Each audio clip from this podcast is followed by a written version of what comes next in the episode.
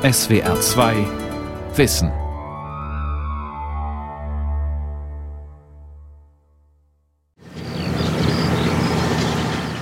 Auf einem Versuchsacker der Universität Hohenheim bei Stuttgart blüht der Raps. Aus dem grellgelben Blütenmeer ragen in regelmäßigen Abständen Gestelle, die dicht an dicht mit schwarzen Schläuchen bestückt sind.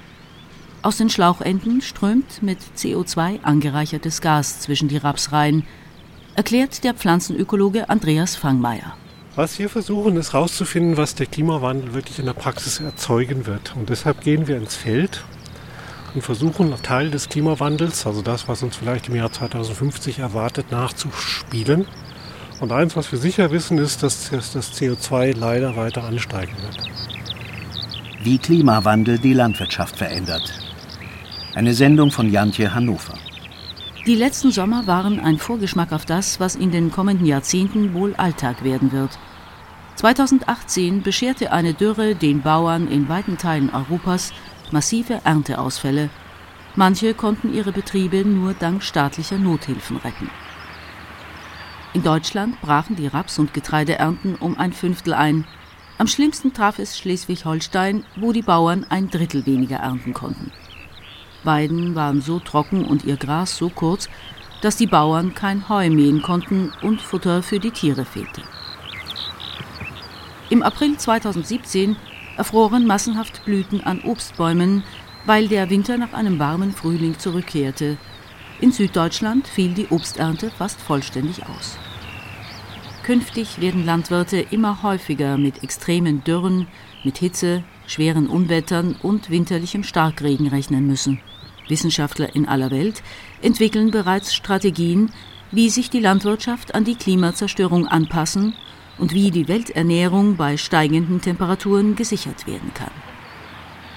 Einer dieser Forscher ist der Pflanzenökologe Andreas Fangmeier von der Universität Hohenheim. In seinen Versuchen hat er festgestellt, dass Nutzpflanzen größer werden, egal ob Kartoffeln, Hartweizen oder Raps, wenn man sie mit Kohlendioxid begast. Wir kriegen zwar mehr Ertrag, aber mit weniger drin. Mehr Kohlenstoff, mehr Kohlenhydrate, aber weniger Proteine, weniger Mineralstoffe und das ist halt ein negativer Effekt. Obwohl künftig also möglicherweise mehr Masse geerntet werden kann, günstiges Wetter vorausgesetzt, verschlechtert sich der Nährstoffgehalt von Nutzpflanzen offenbar unter dem Einfluss von mehr Kohlendioxid.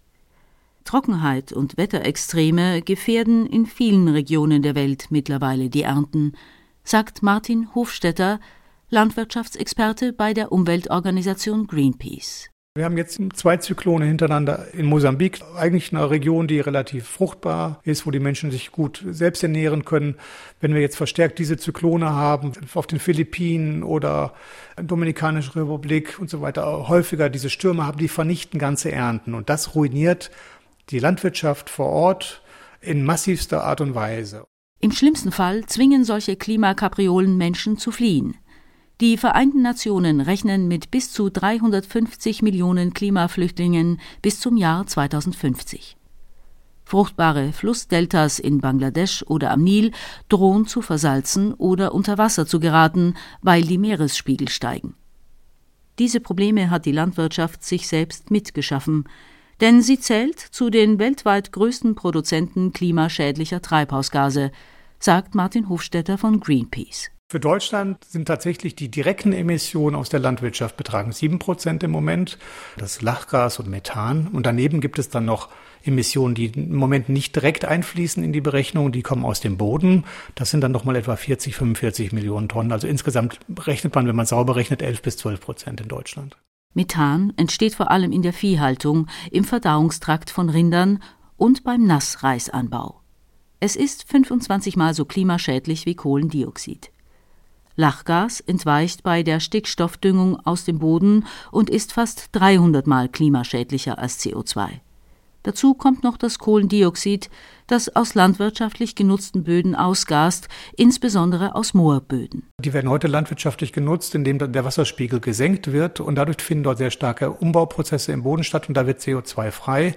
Wenn ich Grünland zu Ackerland mache, dann wird CO2 freigesetzt. Wenn ich Wald in Grünland umsetze, dann wird CO2 freigesetzt. Und am heftigsten habe ich diesen Abbau bei moorigen, anmoorigen Böden. Da wird quasi, findet eine kalte Verbrennung statt. Da wird CO2 direkt frei. Global wird der Anteil an Nahrungsmittelproduktion und Verteilung an den Treibhausgasen mit 25 Prozent veranschlagt. In diese Bilanz fließen gigantische Soja- und Maisplantagen in den Tropen für Tierfutterproduktion ebenso mit ein wie Urwälder, die für Ackerflächen abgeholzt werden. Ein Missstand, den Agrarpolitiker in aller Welt sehenden Auges geschehen lassen. Anstatt Verantwortung für eine Zukunftsgestaltung zu übernehmen, die das Überleben der Menschheit sichert, stehen Wachstums- und Wettbewerbsinteressen im Vordergrund. Erst im April 2019 beschloss der Agrarausschuss der EU-Kommission, ab 2021 keine Umweltmaßnahmen mehr direkt zu fördern, klagt der Europaabgeordnete der Grünen Martin Häusling. Die Vorschläge der Kommission sind in der Tat ein Rückschritt, weil es weiterhin nur darum geht, dass die Direktzahlungen, sprich die Zahlungen pro Hektar ohne viele Konditionen für die Bauern erhalten bleiben und es nicht in die Richtung geht, die wir eigentlich bräuchten, öffentliches Geld für öffentliche Leistungen. Und genau das ist das Problem. Öffentliche Leistungen wären zum Beispiel Maßnahmen, die dem Klimaschutz zugute kämen. Wenn dann auch noch zusätzlich jetzt das Screening gestrichen wird, ohne dass man einen Ersatz hat, dann fallen wir endgültig zurück in eine Zeit, in der das Thema Umwelt in der gemeinsamen Agrarpolitik überhaupt kein Thema war. Was heute geschieht, gleicht einem kollektiven Selbstmordversuch, sagt der Gründungsdirektor des Potsdam Institutes für Klimafolgenforschung PIC, Hans-Joachim Schellenhuber. Der Agrarexperte Christoph Gornot vom PIC rechnet damit, dass die Ernten infolge der Klimazerstörung weltweit zurückgehen. Nicht nur was die Qualität angeht, sondern auch was die Mengen betrifft. Was genau auf den Äckern passiert, wenn es wärmer wird, will der Bodenökologe Christian Poll von der Forschergruppe Regionaler Klimawandel herausfinden. Darum hat er auf den Versuchsflächen der Universität Hohenheim kleine Beete angelegt. Das ganze Experiment nennen wir HOC. Das ist also die Abkürzung für Hohenheim Climate Change. Dort simulieren wir eben zukünftige Klimabedingungen. Das bedeutet, wir manipulieren die Bodentemperatur. Schwarze Heizkabel, die von einem Sonnenkollektor gespeist werden, durchkreuzen die Beete wie Linien auf einem Notenblatt. Durch die Heizkabel erwärmt sich der Boden um zweieinhalb Grad. Christian Poll hockt sich vor ein paar weiße Gerätekästen. Das sind die Datenlogger, an, an die unsere ganzen Temperatur- und Bodenfeuchtesensoren angeschlossen sind. Wir haben hier eine Messkammer, mit äh, Hilfe derer wir dann die CO2-Emissionen aus dem Boden und auch die Emissionen von Lachgas und die Aufnahme von Methan messen können, also die drei bedeutendsten Treibhausgase. Man sieht hier die Temperatursensoren, die also die Bodentemperatur kontinuierlich an den verschiedenen Tiefen messen. Jedes zweite der Beete wird zusätzlich von einer Konstruktion aus Metallstangen überwölbt. In den Sommermonaten bespannen Poll und seine Kollegen sie mit Folien. Damit wollen die Wissenschaftler Sommertrockenheit simulieren und testen, wie die Pflanzen darauf reagieren. Denn für Deutschland rechnen die Klimaprognosen damit, dass die Regenfälle sich in den Winter verschieben und die Sommer immer trockener werden. Die Forscher gießen unter den Folien nur reduziert und vergleichen die Pflanzen anschließend mit denjenigen, die den natürlichen Regenfällen ausgesetzt waren. Es deutet sich an, dass der Boden als Folge der Aufheizung organische Substanz verliert. Mit anderen Worten, er verliere Humus, sagt Christian Poll. Also Humus ist für die Bodenfruchtbarkeit, Stabilität sehr, sehr wichtig. Das ist auch im Grunde genommen keine neue Erkenntnis. Das steht so auch in jedem Lehrbuch. Gewinnt aber unter dem Aspekt des Klimawandels natürlich nochmal eine größere Bedeutung. Zum Beispiel, weil ein humoser Boden Wasser besser speichert und in trockenen Sommern für die Pflanzen verfügbar hält. Damit Humus entstehen kann, muss organische Substanz, Kompost, Mist oder die Überreste der letzten Ernte auf den Äckern liegen bleiben oder eingearbeitet werden. Bodenlebewesen verdauen die verrottenden Pflanzen dann zu Humus. Dabei wird Kohlenstoff fest eingebunden. Ob das dann ausreicht, um wirklich Dürren entgegenzuwirken, steht dann noch in der Debatte. Und wenn man davon ausgeht, dass es zu verstärkten Niederschlagsereignissen kommt, also stärkere, heftigere Gewitter im Sommer zum Beispiel, dann kommen wir ganz schnell zum Thema Erosion, wo eben auch der Humusgehalt durchaus zur Stabilisierung des Bodens beitragen kann. Humus macht Böden stabil und fruchtbar. Je dicker die humose Schicht auf dem Acker, desto weniger Kunstdünger wird gebraucht. Und der ist extrem klimaschädlich. Zum einen verschlingt die Düngerproduktion viel Strom und auf den Äckern entweicht überschüssiger Stickstoff als Lachgas in die Atmosphäre. In den letzten Jahren ist eine weltweite Bewegung entstanden, die den Klimawandel mit Humusaufbau mildern und Böden gleichzeitig fruchtbarer machen will. Darunter die Vier-Promille-Initiative aus Frankreich, die erstmals 2015 auf dem Klimagipfel in Paris vorgestellt wurde. Der Name ist Programm, die Initiative strebt einen jährlichen Humusaufbau von 4 Promille weltweit an. Damit wäre der Kohlendioxidgehalt der Atmosphäre stabilisiert, er würde also nicht weiter ansteigen. Auch der konservative Deutsche Bauernverband will jetzt verstärkt Humus aufbauen, sagt der stellvertretende Generalsekretär Udo Hämmerling. Das letzte Jahr hat jetzt nochmal bei vielen Landwirten wirklich zum Nachdenken geführt wie müssen wir auch unsere Produktionssysteme ein Stück weit anpassen an längere Trockenzeiten? Wie halten wir mehr Feuchtigkeit im Boden? Vielleicht noch mehr weg auch vom traditionellen Flug, mehr zur pfluglosen Bodenbearbeitung, zu längeren Bodenbedeckungen. Also der Faktor Wasser im Boden hat nochmal eine neue Aufmerksamkeit gefunden. Bei der pfluglosen Bodenbearbeitung wachsen ganzjährig Pflanzen auf dem Acker. Zwischenfrüchte wie Kleegras oder Ackersenf schützen im Winter vor Erosion durch Wind und Wetter und halten die Feuchtigkeit länger im Boden. Auch die Welternährungsorganisation FAO propagiert die pfluglose Bodenbearbeitung als Klimaschutzmaßnahme, weil sie Humus aufbauen und Kohlenstoff im Boden anreichern soll.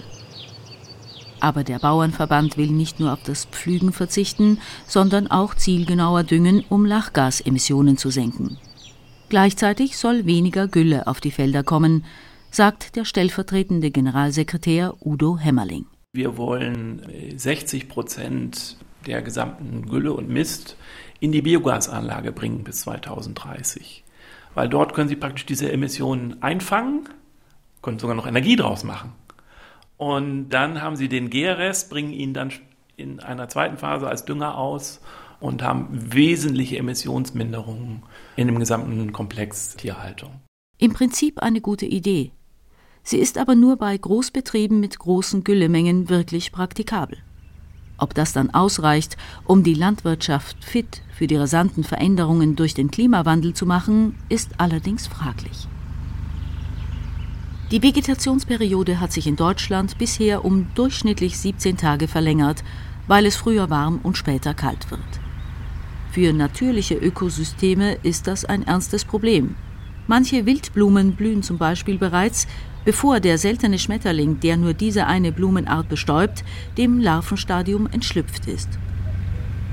Für die Landwirtschaft im Norden bedeuten warme Tage jedoch auch einen Vorteil – sagt Udo Hämmerling vom Deutschen Bauernverband.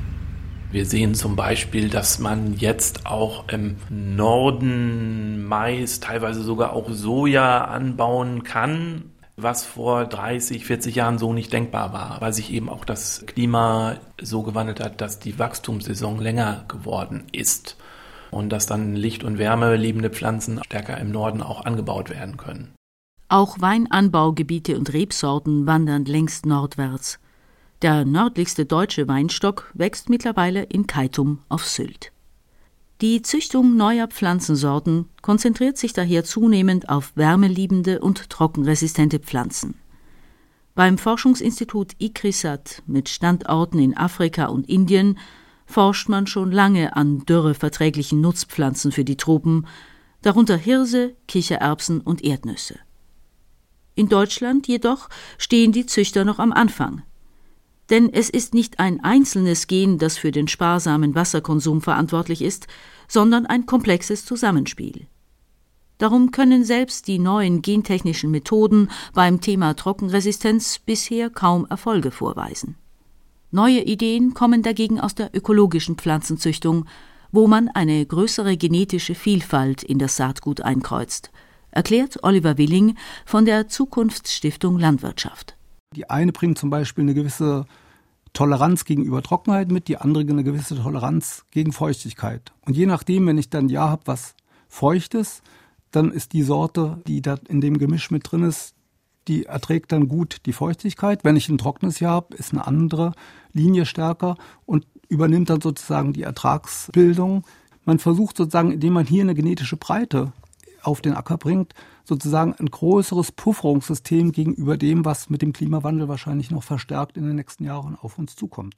Die Herausforderungen für Landwirte wachsen durch den Klimawandel dramatisch an.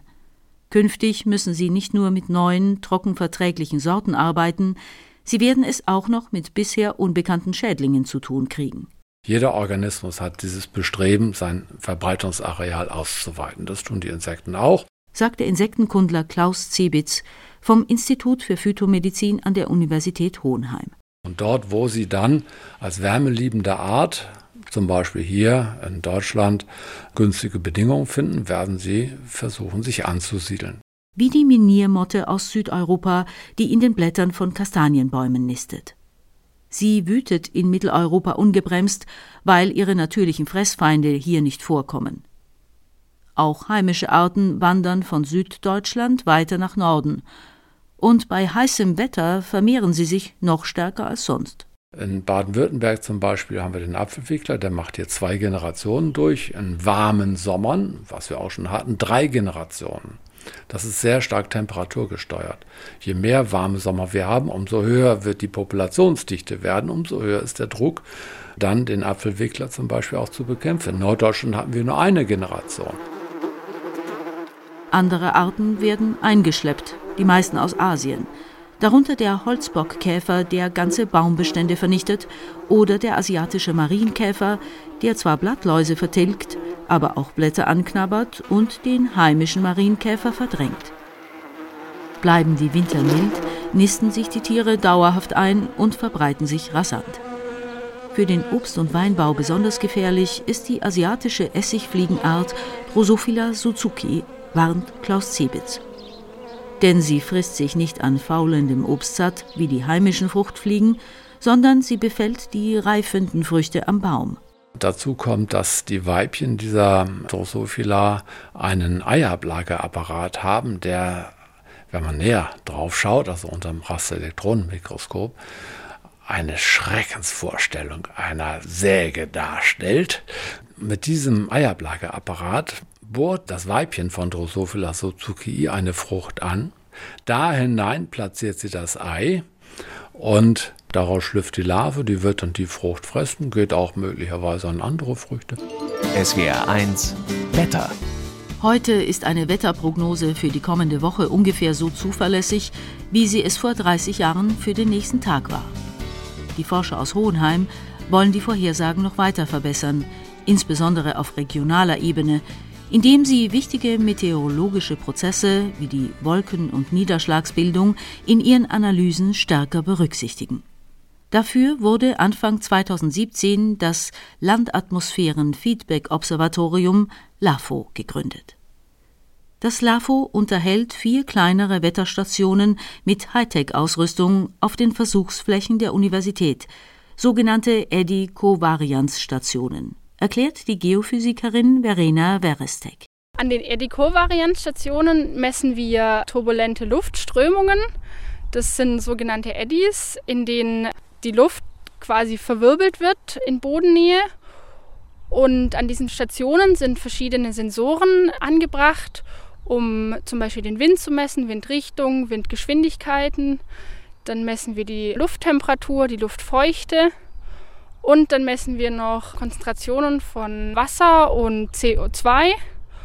Und mit diesen ganzen Parametern messen wir quasi diese Wechselwirkung zwischen dem Boden der Vegetation und der Atmosphäre. Und das ist ganz wichtig für ähm, Wettermodelle. Diese Modelle sollen irgendwann zum Beispiel Dürren längerfristig voraussagen können, hoffen die Forscher. Eine andere Möglichkeit, sich vor Wetterextremen zu schützen, ist, Bäume als natürliche Puffer auf Ackerland zu pflanzen. Waldgärten in den Tropen zum Beispiel, in denen in mehreren Stockwerken geerntet wird, zählen zu den produktivsten Nahrungssystemen der Welt. Die Etagenwirtschaft funktioniert sogar unter Wüstensonne in Oasen. Die höchsten Gewächse, Dattelpalmen, spenden den weniger hohen Pflanzen Schatten und schützen sie vor dem Austrocknen. Die mittlere Schicht bilden kleinere Bäume und Sträucher wie Granatäpfel oder Feigen. Zuunterst wachsen Getreide und Gemüse. Patrick Worms arbeitet im Brüsseler Büro für die Forschungseinrichtung World Agroforestry Center, zu Deutsch Weltagrarforstzentrum, mit Hauptsitz in Nairobi. Es ist vor allem in den Tropen aktiv. Patrick Worms will die Vorteile von Bäumen auch in Europa, zum Beispiel auf Getreideanbauflächen, bekannter machen. Zum Beispiel haben Bäume sehr tiefe Wurzeln und diese Wurzeln bringen natürlich Nährstoffe von Bodenschichten hoch, die Weizen zum Beispiel überhaupt nicht erreichen können. Bäume sind ja ein Biotop, das Vögel anzieht und viele Vögel sind Insektenfresser. Solche Effekte hat man auch auf kleinere Ebene bei Bakterien zum Beispiel oder bei Pilzen. Bäume erhöhen die Artenvielfalt auf dem Acker und stabilisieren dadurch das Anbausystem. Man sieht in jedem Falle, dass der Ausmaß von Schädlingen in dem Erntesystem kleiner wird, weil diese Bäume diese ökosystemische Effekte mit ihnen bringen. Bäume steigern auch die Wasserverfügbarkeit im Boden. Patrick Worms rechnet vor, dass sich der Ertrag auf einem Hektar Land durch die Kombination von Pappeln und Weizen beispielsweise um bis zu 40 Prozent erhöht, wenn der Landwirt beides vermarktet. Der Bauer muss allerdings einen langen Atem und ein finanzielles Polster haben, denn Pappeln sind erst nach etwa 20 Jahren, schnellwüchsige Sorten nach sechs Jahren schlagreif. Das erfordert ein Umdenken bei den Landwirten. Über 70 Jahre lang die Agrarbibel sagte, dass man erstmal ein Grundstück von allem klären muss, bevor man es bepflanzen kann über 70 Jahre lang hat man ja de facto ökosystemische Dienste, die von Bäumen oder Hecken und so weiter kommen, durch Maschinen, Dünger und Pestiziden ersetzt. Und Maschinen, Dünger und Pestiziden funktionieren sehr gut für ein paar Jahre, aber sie werden teuer, sie haben sehr starke negative Effekte auf der Umwelt und nach Jahrzehnten werden die Boden dadurch zerstört. Erst jetzt merkt man, dass diese Bodenzerstörung für unsere allen Zukunft lebensgefährlich werden kann und probiert man diese ökosystemische Ansätze wieder in der Landwirtschaft zu bringen. Auf tropischen Böden, die meist sehr arm an Humus sind, bewirken Bäume noch viel mehr. Hier steigen auch die Ernteerträge von Feldfrüchten spürbar an, wenn die Bauern zum Beispiel Akazien pflanzen. Akazien reichern, wie Erbsen oder Linsen, mit Knöllchenbakterien an ihren Wurzeln den Boden mit wachstumsförderndem Stickstoff an. Den gewinnen sie über ihre Blätter aus der Luft. Weil Akazien mit ihren Pfahlwurzeln auch tiefe Grundwasserspiegel erreichen, spielen sie eine wichtige Rolle bei der Wiederbegrünung in Regionen, in denen sich Wüste ausbreitet. Zum Beispiel in den Sahelstaaten Burkina Faso oder Niger.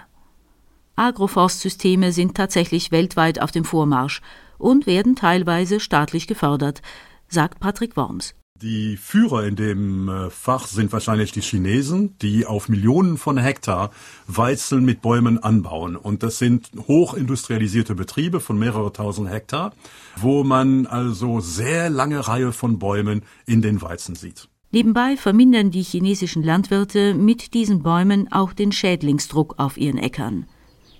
Vielfalt statt Monokultur, das ist ein vielversprechender Ansatz, auch wenn keine Bäume um das Feld wachsen. Für die Landwirtschaft in Deutschland könnte das konkret heißen, zehrende Kulturen wie Mais sollten sich mit aufbauenden, zum Beispiel Hülsenfrüchten oder Kleegras, abwechseln. Getreide wurzelt tief und holt als Folgefrucht Nährstoffe aus den unteren Schichten empor. Das stabilisiert das System und macht es widerständiger für den Klimawandel. Für den Biogeophysiker Thilo Streck vom Institut für Bodenkunde und Standortlehre in Hohenheim machen solche Anstrengungen nur Sinn, wenn sie sich auch rentieren. Das heißt, eine effiziente Landwirtschaft ist nicht die, die am meisten erntet, ne, sondern die, die die größten Gewinne erzielt pro eingesetzte Arbeitsstunde. Warum soll das anders sein als in der Autoindustrie? Das ist ja auch so. Es geht ja nicht darum, viele Autos zu verkaufen, sondern rentabel zu sein in unserem Wirtschaftssystem. Diese Rechnung geht nur auf, weil ökologische Kosten in unserem Wirtschaftssystem ausgelagert, externalisiert werden. Würde CO2 konsequent besteuert, wie es die streikenden Schüler der Fridays for Future Bewegung fordern, müssten Agrarprodukte teurer werden. Für Landwirte entstünde ein Anreiz, mehr in Klimaschutzmaßnahmen zu investieren. Mit einem noch stärkeren Hebel sollte hier aber die gemeinsame Agrarpolitik der EU ansetzen. Seit vielen Jahren kämpfen Umweltschützer, SPD und die Grünen dafür, ökologische Leistungen der Landwirte stärker aus dem 55 Milliarden Euro schweren Agrartopf zu honorieren, den die Gemeinschaft Jahr für Jahr an europäische Bauern ausschüttet. Bis jetzt konnten Interessensgruppen aus der Ernährungs- oder Pestizidindustrie, deren Vertreter im Agrarausschuss der EU-Kommission sitzen, das in jeder neuen Förderperiode verhindern. Tatsächlich muss sich die Landwirtschaft grundlegend ändern, sonst sägt sie an dem Ast, auf dem sie selber sitzt. Entsprechend radikal sind die Forderungen von Martin Hofstetter von Greenpeace. In Zukunft werden Moorstandorte wieder vernässt werden müssen. Da kann man dann nur noch Schlechtlandwirtschaft betreiben, da macht man dann nur noch Schilf oder Naturschutz. Aber da wird man keine Milchkühe oder keinen Getreidebau mehr machen. Wenn zukünftig alle satt werden sollen, muss sich auch die menschliche Ernährung ändern. Denn während die Weltbevölkerung bis zum Jahr 2050 auf fast 10 Milliarden anwächst, zerstört der Klimawandel weltweit Ackerflächen. Zahlreiche Studien kommen zu dem Ergebnis, dass weniger Fleisch zu essen der effektivste Schritt ist, um die globale Erwärmung zu mildern, erinnert Martin Hofstetter. Wir müssen die Tierbestände reduzieren, wir müssen unseren Konsum völlig neu denken. Es wird in 10, 15 Jahren, glaube ich, selbstverständlich sein, dass wir Burger essen, die tatsächlich nicht mehr aus Rindfleisch bestehen, sondern aus Erbsenpüree oder sonst was. Zurzeit wächst auf weit mehr als der Hälfte der landwirtschaftlich bewirtschafteten Flächen weltweit Tierfutter oder Biosprit, angebaut für Abnehmer aus den reichen Ländern auf der Nordhalbkugel. Wenn der Klimawandel die Ackerflächen verknappt, muss dieses Land wieder der Ernährung der lokalen Bevölkerung dienen. Sonst begeben sich noch mehr Menschen auf die lebensgefährliche Flucht nach Europa oder Nordamerika.